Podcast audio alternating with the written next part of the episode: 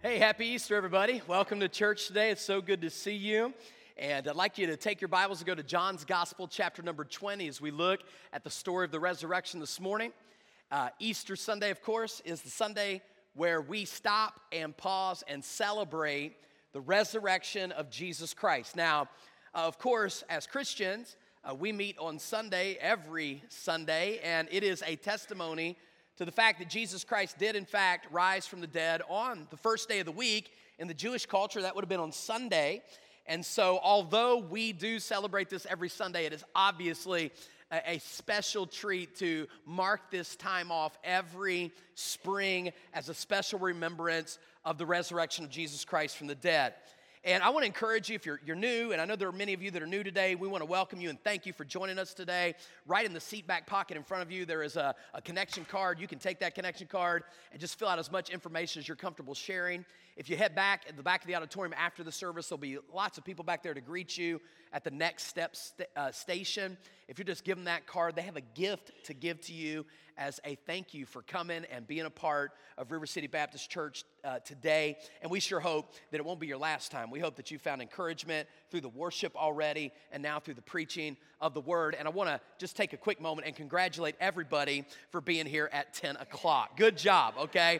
Uh, look, I got to tell you, you make a change like that and you're just nervous, but you guys did uh, exceptional today getting here. This is the new service time going forward. And of course, today at eleven thirty, we start our brand new Spanish-speaking service at River City. We're so excited, and uh, we're thankful. And so if you want to, like, stick around a little bit, peek your head in there, uh, that's what I'm going to do. Uh, it's going to be right here in our next building over to the uh, east of where we are right now. And so be praying for Pastor Hector and Cheryl, his family, their team. As, as soon as we're done here, they're going to flip around, and they're going to open up their doors, and they're going to start uh, the first ever Spanish-speaking service of River City Baptist Church on Easter Sunday. I think it's absolutely fantastic. Uh, I heard a story one time of a... Uh, a French philosopher who had a friend who was an English writer by the name of Thomas Carlyle, who was a very outspoken uh, Christian and wrote about his faith. And in private conversation, these two men would argue back and forth uh, uh, about their faith, and, and uh, this French philosopher would give Thomas Carlyle a really hard time. And on one occasion, Uh, he said to Thomas, he said, he said, that Christianity is just no good. He said, I tell you what, I think I'm just going to go and I'm just going to start my own religion. And Thomas Carlyle said, I think that's a great idea. He said, so all you need to do to start a new religion is this: go and die on a cross, get buried in a tomb, and rise from the dead three days later. If you do that, uh, you'll be well on your way to starting a brand new faith. And that is exactly what happened when Jesus Christ rose from the dead as a literal, factual, and historical account that I'm going to read to you today from John's Gospel, chapter number twenty. I'm actually going to begin my reading in verse number eleven, and then I'm going to back up, and we're going to kind of look at this whole chapter from just a big picture perspective today. But I want to start in verses eleven through eighteen. If you'll follow along, this is John the Apostle and his account of the resurrection of Jesus Christ. The Bible says in verse eleven, but Mary stood outside by the tomb weeping. And as she wept, she stooped down and looked into the tomb. And she saw two angels in white sitting, one at the head and the other at the feet, where the body of Jesus had lain. Notice that's past tense there. Then they said to her, woman, why are you weeping? She said to them, because they have taken away my Lord, and I do not know where they have laid him. Now, when she had said this, she turned around and saw Jesus standing there, and did not know that it was Jesus. Jesus said to her, woman, why are you weeping? Whom are you seeking? She, supposing him to be the gardener, said to him, sir, if you have carried him away, tell me where you have laid him, and I will take him away. And Jesus said to her, Mary. She turned and said to him, Rabboni, which is to say, teacher. Jesus said to her, "Do not cling to me, for I have not yet ascended to my Father, but go to my brethren and say to them, I am ascending to my Father and your Father and to my God and your God." Mary Magdalene came and told the disciples that she had seen the Lord and that he had spoken these things to her. Amen. This is God's word. I want to speak to you this morning on this subject. The tomb is still empty. The tomb is still empty. On December seventh, nineteen forty-one, a series of warnings was sent out through a number of soldiers or sa- uh, sailors that were checking both radar and on their scouts of the Pacific Ocean that day. On at least two or three different accounts, there were observations of both radar activity that seemed to demonstrate a large number of enemy attacking planes, which was ignored Uh, as a glitch in the radar. Another captain patrolling the waters outside of the harbor spotted what he believed to be an enemy submarine. Alerting those in charge for some time about the possibility of enemy, enemy vessels breaching harbor security, he followed established procedures and wired in a warning that an enemy had been sighted. Again, for the second and most significant time, this message was disbelieved by the commander, suggesting to those who put in their warning that there needed to be more, quote unquote, confirmation before any defensive action would be taking place. Well, of course, you know the rest is history.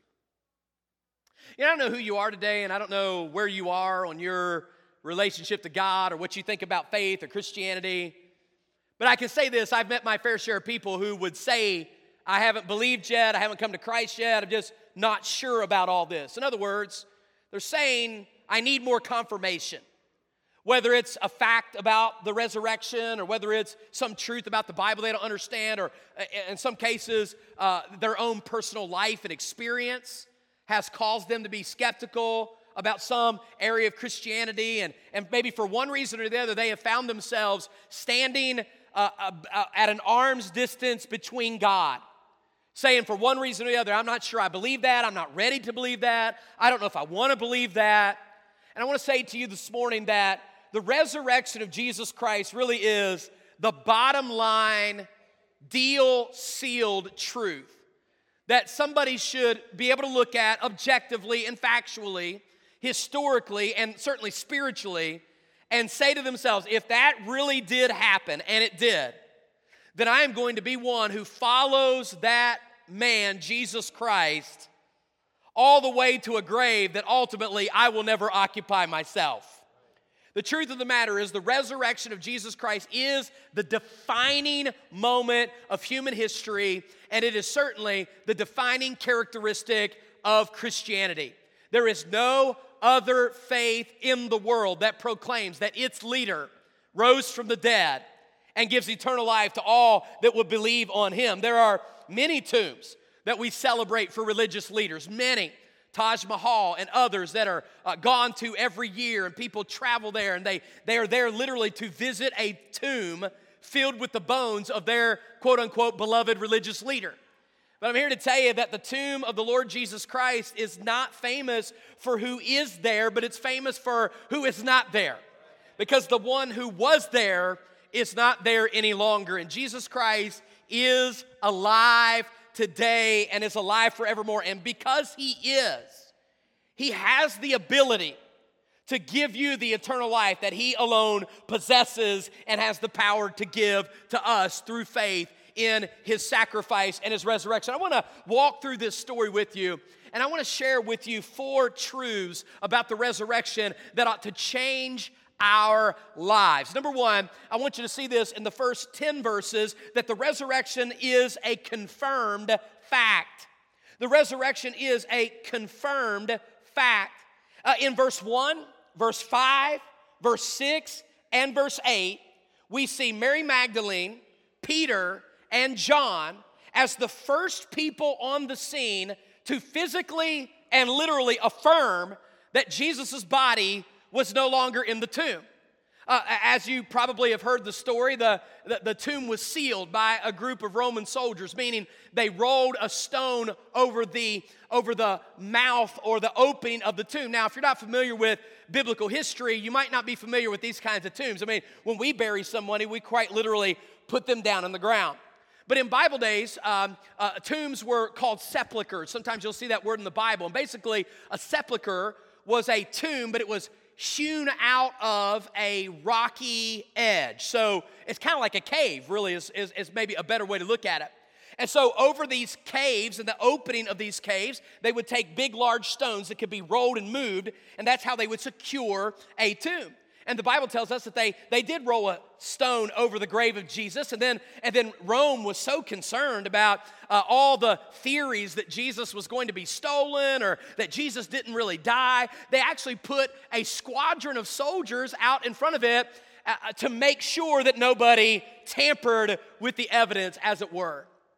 But the Bible tells us that on the morning that Jesus Christ rose from the dead, the angels rolled that stone out of the way, and therefore the tomb of Jesus had a clear uh, and obvious entry into, so that people could walk in and literally see the fact that where they buried Jesus just three days before, it was no longer occupied by the body of Jesus, but it was in fact empty.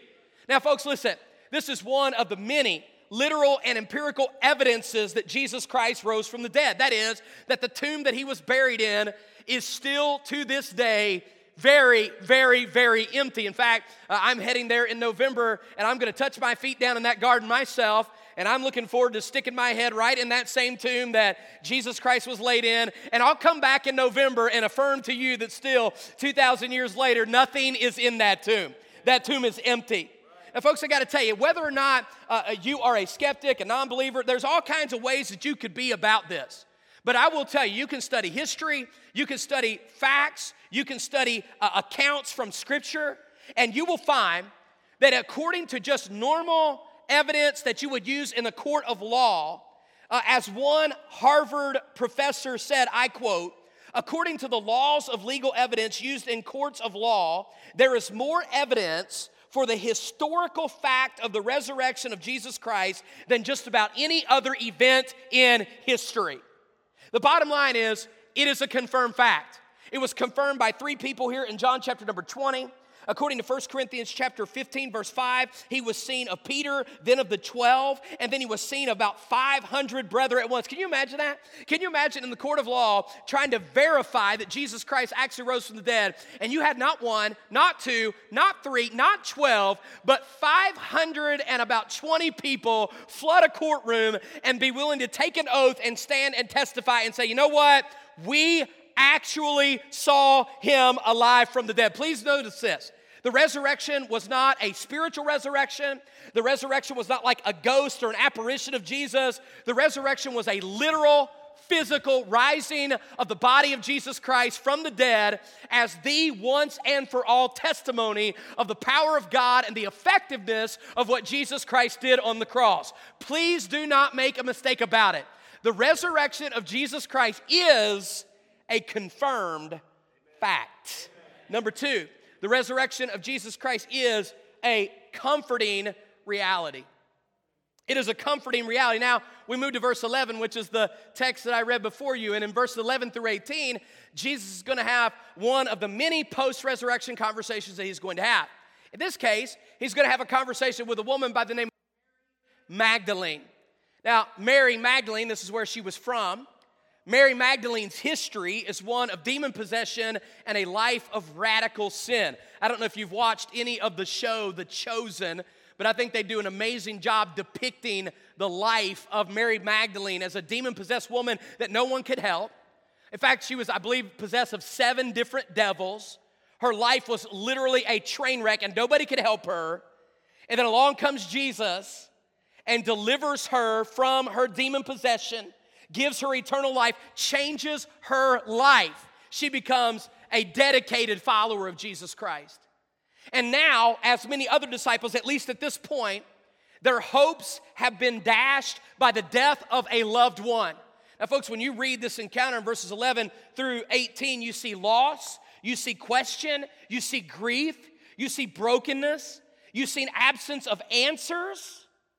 And you see her running around looking for anybody and anyone that could comfort her and possibly give her an answer for what has actually taken place. This looks no different than when I attend or officiate a funeral. When I attend or officiate a funeral, I see a lot of these things present. I see a lot of questions. I see a lot of grief. I see a lot of brokenness.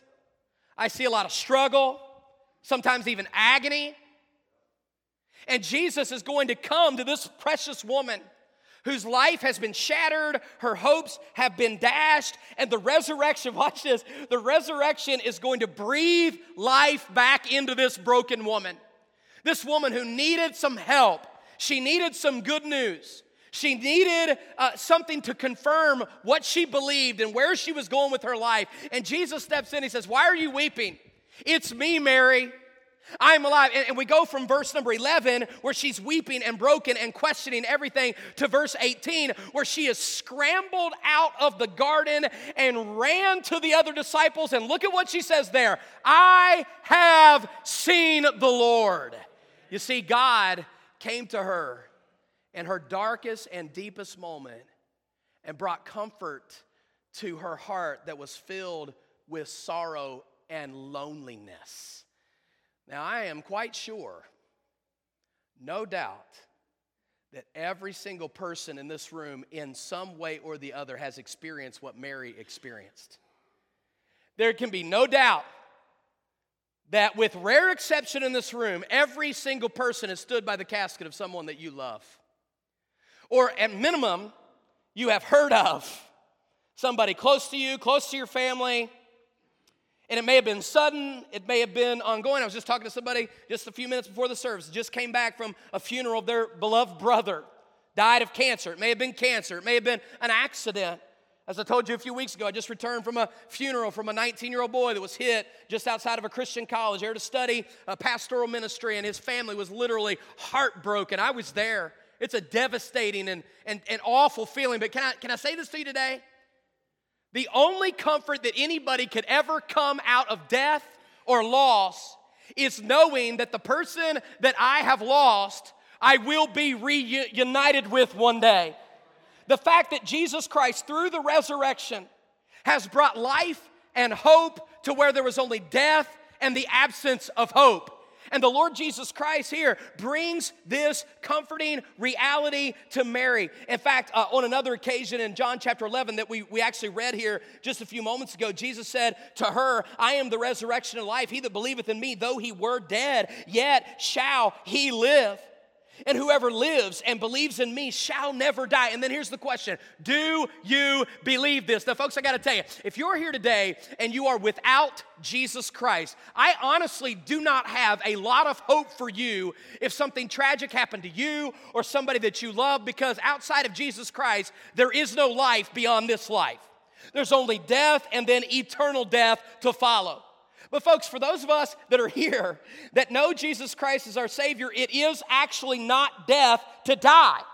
What happens here when a Christian dies is we merely change addresses. We go from this temporary home that was much like a mobile home, that was just here, that was just temporary, that just was to get us through this journey, to our permanent home that John fourteen says Jesus is preparing a mansion for us right here and right now. And nobody enjoys death and nobody enjoys loss. But can I tell you, there is a way to receive some sort of comfort in our losses, knowing that Jesus is alive and knowing that those who believe in him are also alive with him. Can I ask you a question this morning? When you think of the certain prospect of your death date, what do you think about that? Now, I hate to be the bearer of bad news on such a lovely day, but I just received statistics this morning, brand new statistics, statistic that rolled out today, and I could tell you there it is it is as fresh as this service started at ten o'clock. That's how real and fresh these statistics are. Sometimes you share statistics and they're like ten years old and they lose, they kind of lose their, their, their effect. But I've got some that just rolled off the press this morning. I double checked today before the service just so that I could be absolutely clear with everybody, okay? So here's the statistic. You have a one hundred percent chance of dying.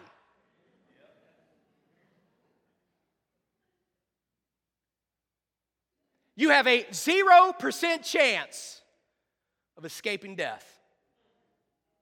If you're here today, you know it, I know it, we all know it, and we could do all kinds of stuff to try to delay it or prevent it, eat all kinds of weird stuff, take all kinds of vitamins, you know, you know, visit as many doctors, do whatever you want to do, and that's fine. You can make it better, you can make it healthier, you might even, so to speak, be able to make it longer, but at the end of the day, it is appointed unto men once to die, and after this, the judgment. There is a date, a date that we are going to have with God. It is our death date. And I'm telling you, friend, after that is the judgment. So, so the time that God has given you to prepare for what is to come in eternity is this little space called life. Now, my question for you is this. When you look there at the certainty of your own death one day, do you have the assurance in your heart that when you die, absent in this body, is going to be immediately present with the Lord Jesus Christ? Now, if you do not have that assurance, and don't kid yourself, you're only hurting yourself. If right down here inside your heart, there is a struggle, there is a question mark, there's a, a little bit of being torn, I'm not sure about that, then friend, can I encourage you today, before you leave this room, would you open up your heart like the front door of your house and welcome Jesus Christ into your life? I mean, you can do that here. You can do that now. Whoever calls upon the name of the Lord will be saved. And you can at least leave today, not with the absence of sorrow for the rest of your life, but at least with the assurance that when I face death, I have nothing to fear.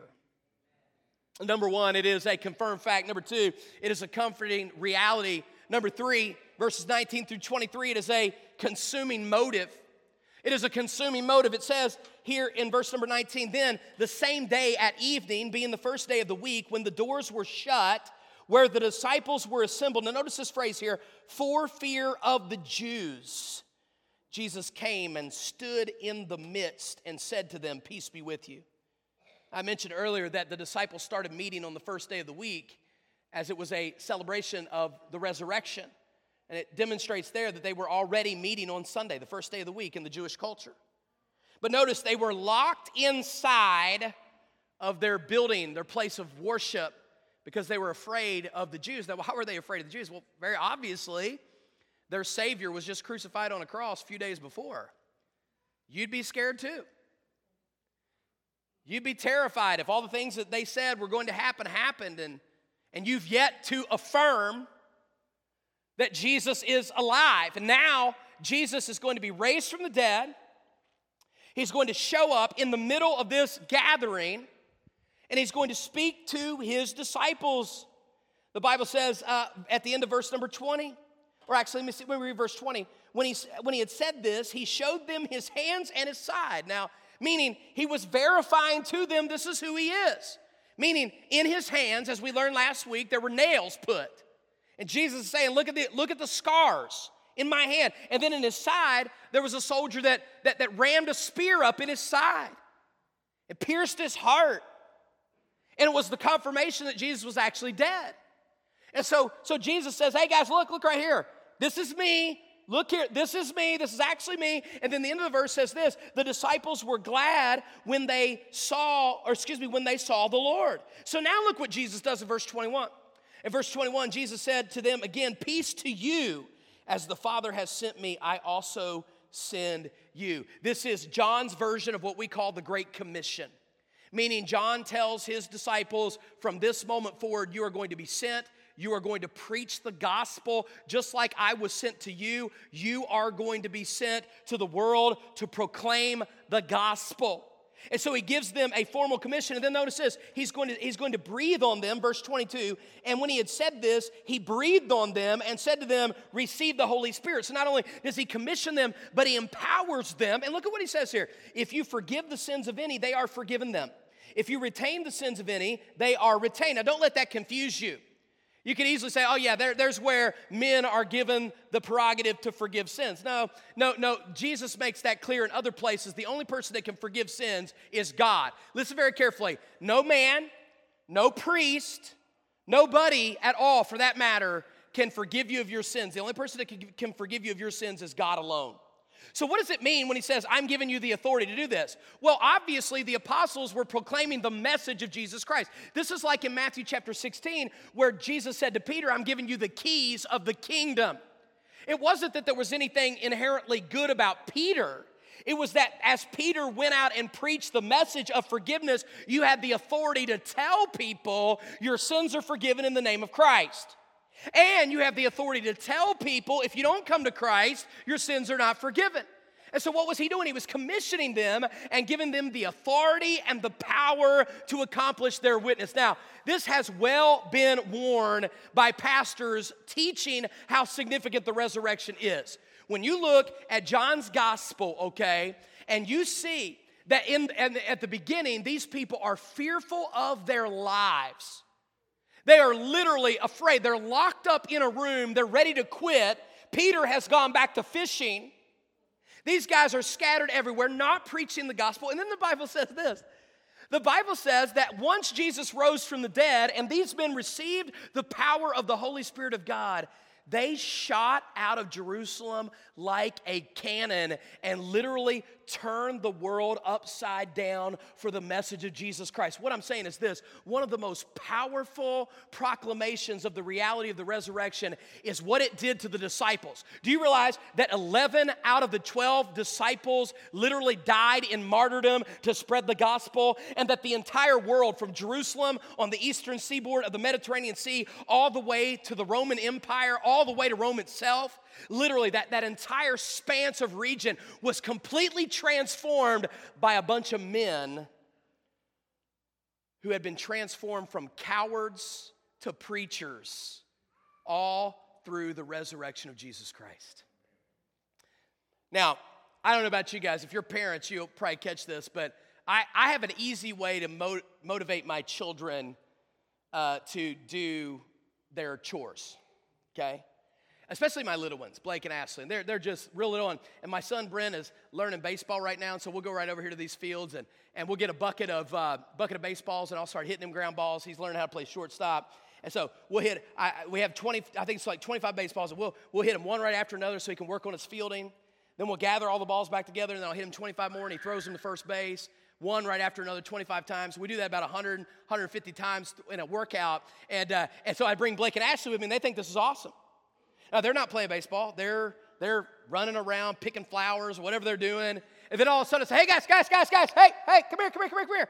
Blake and Ashley, guys, come here, come here, come here, come here. And they come running over to me, say, hey, I'll give you both twenty-five cents each to go get all those balls. They're gone. And over the course, over the course of a single workout, they earn about one dollar twenty-five to one dollar fifty. Now, listen, when you are four and five, you think you just hit the jackpot. You ought to see them, man. I mean, they will fire out of there like crazy, and they will not stop or slow down. And they'll, of course, they're all sweaty, and it's hot out there. And they'll want to go sit in the dugout, you know, and, and tug on some water while I go through exercise number two. I go through series number two, and now I call them again. twenty-five cents, guys, boom, they're there again. And they will do this relentlessly all day for one dollar twenty-five. Let me ask you a question. What if I told every one of you in this room, that I will give you one thousand dollars every time this week you told somebody about Jesus?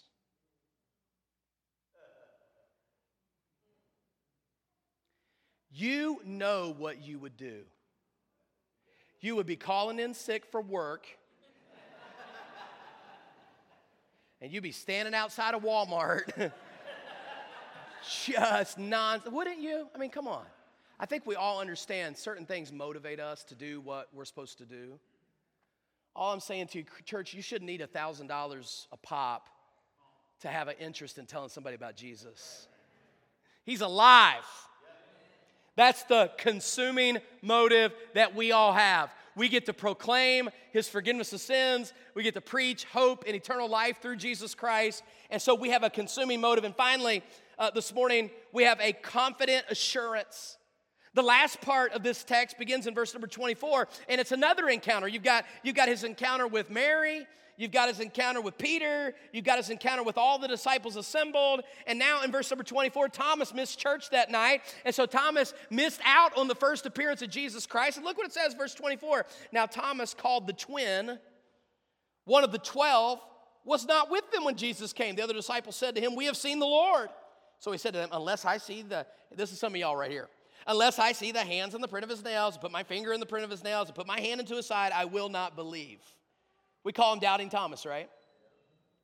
After eight days, his disciples were again inside, and Thomas was with them. Jesus came, and being shut, and uh, uh, the doors being shut, and stood in the midst of them, said, "Peace unto you." And then he said to Thomas, "Reach your finger here.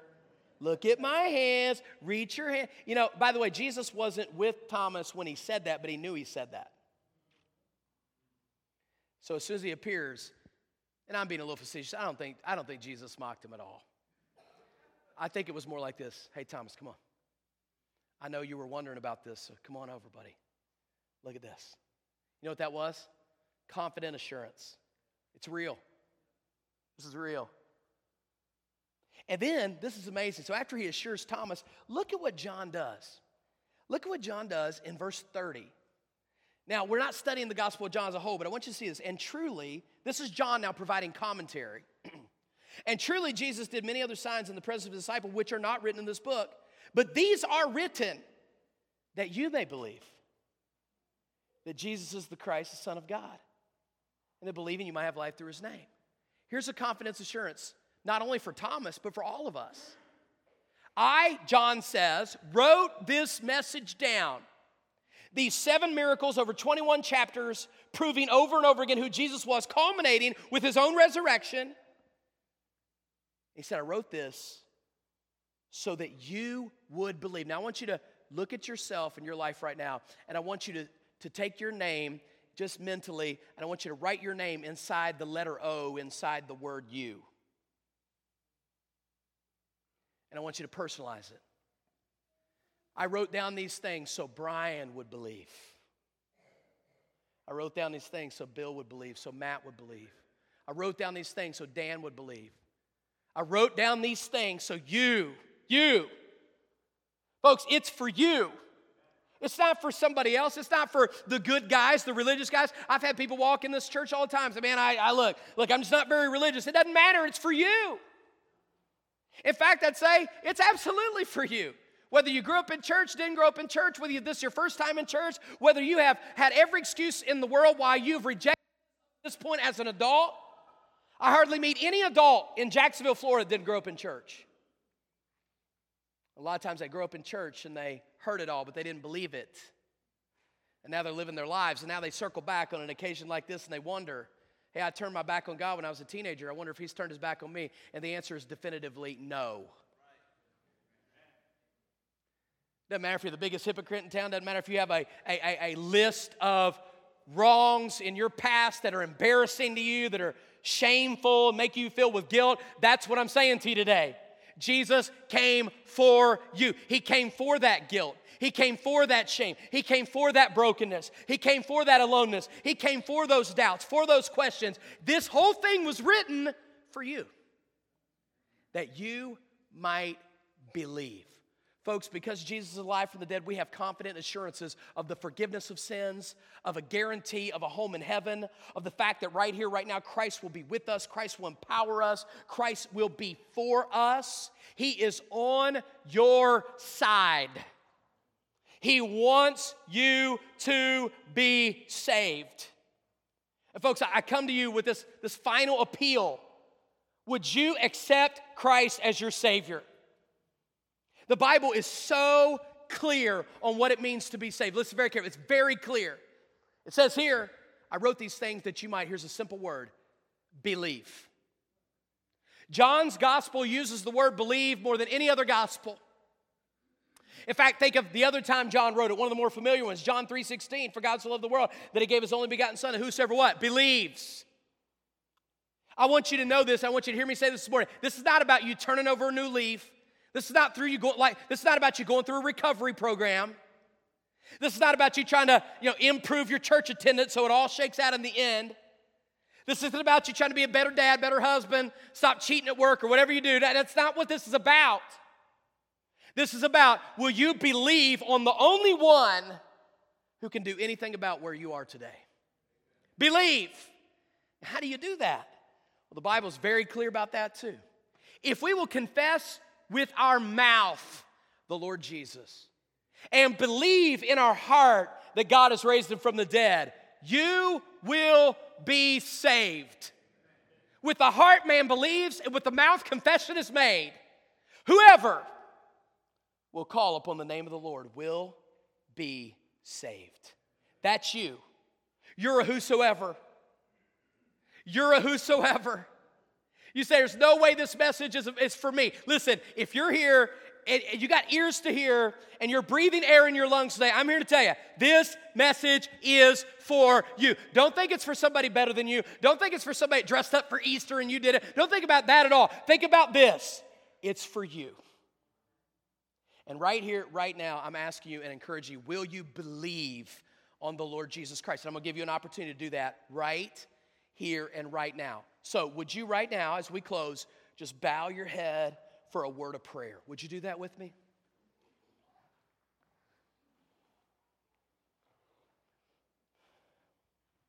I'm getting ready to extend to you what I call an invitation.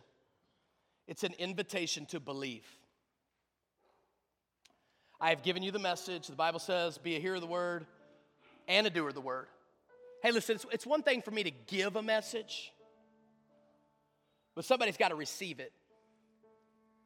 And, and I'm certain that in a group of this size, of all the different people from all the different places, surely there's one person in here. And, and during this message, you have thought to yourself, man, he's talking to me. He is talking to me. And the truth is, I was. And maybe you've thought to yourself, this whole message, I need that. I need to believe that. I need to accept that. Well, I want to give you a chance to do that right now. As you are bowed before the Lord, I want to give you the opportunity to right there where you are, believe in Jesus and receive him into your life. And the way the Bible describes that is by calling, asking, confessing. You might say it like this, praying. And I believe a person enters into a relationship with God simply when they ask him for forgiveness and to be their Savior. And that's a promise you can take all the way to heaven, friend. So right here, right now, I'm going to give you a chance to do that. While you're in your seat right now, I'm going to pray a prayer out loud.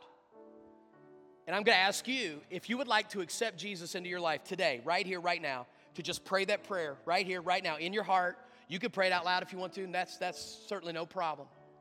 But I want you to know there's nothing magical about this prayer. It's just a reflection of what you are saying to God.